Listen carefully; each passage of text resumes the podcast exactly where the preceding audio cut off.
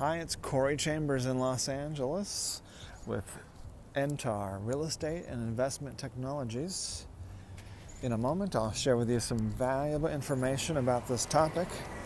Apps, We're talking technology today, real estate technology. Now, apps, and we're also going to talk about IPFS, interplanetary file system. We're also going to talk about other technologies, two other technologies one is the Entar Real Estate NFT creator. We just got that working last night. It's very basic, but it's working, and we're just now putting the final touches on it.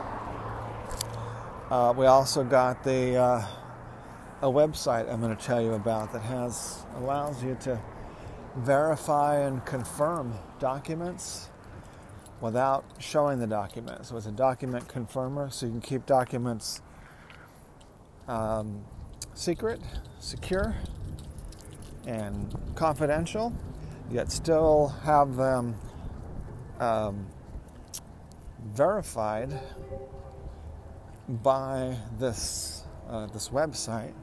And I'll try to remember the name for you and tell you. Probably will remember it tomorrow.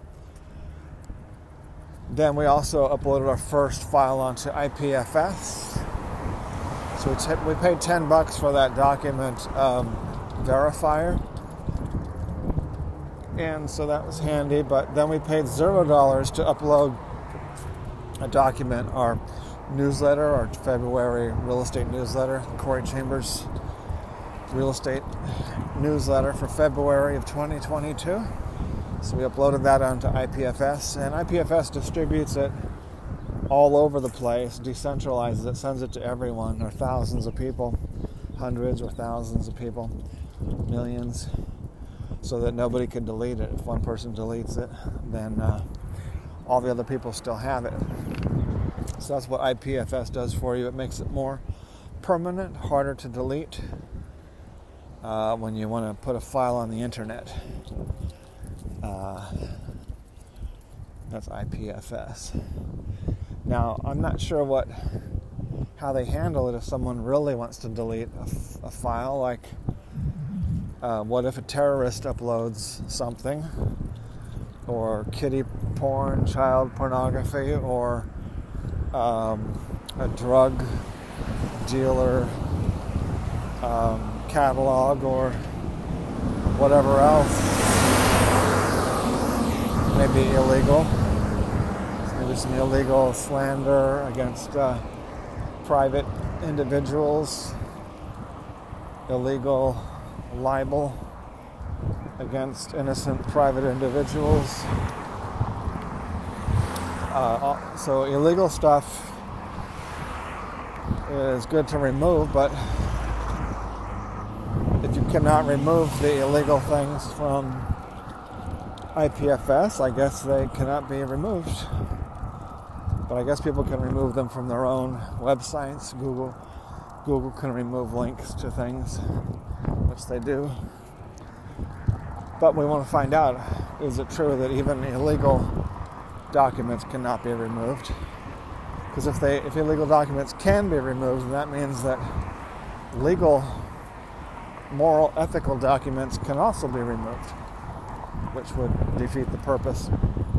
So we'll have to find out about that. I'll do some research on illegal documents. How do they get removed from uh, IPFS, if at all? So that's what our update today. Technology, um, talking about apps. You want to get something from a restaurant and you don't want to have to go drive there yourself, pick it up. You call Uber Eats. So, renters, homeowners, buyers, especially in downtown Los Angeles, they use these apps a lot. Even if they're near a restaurant, they can still get delivery.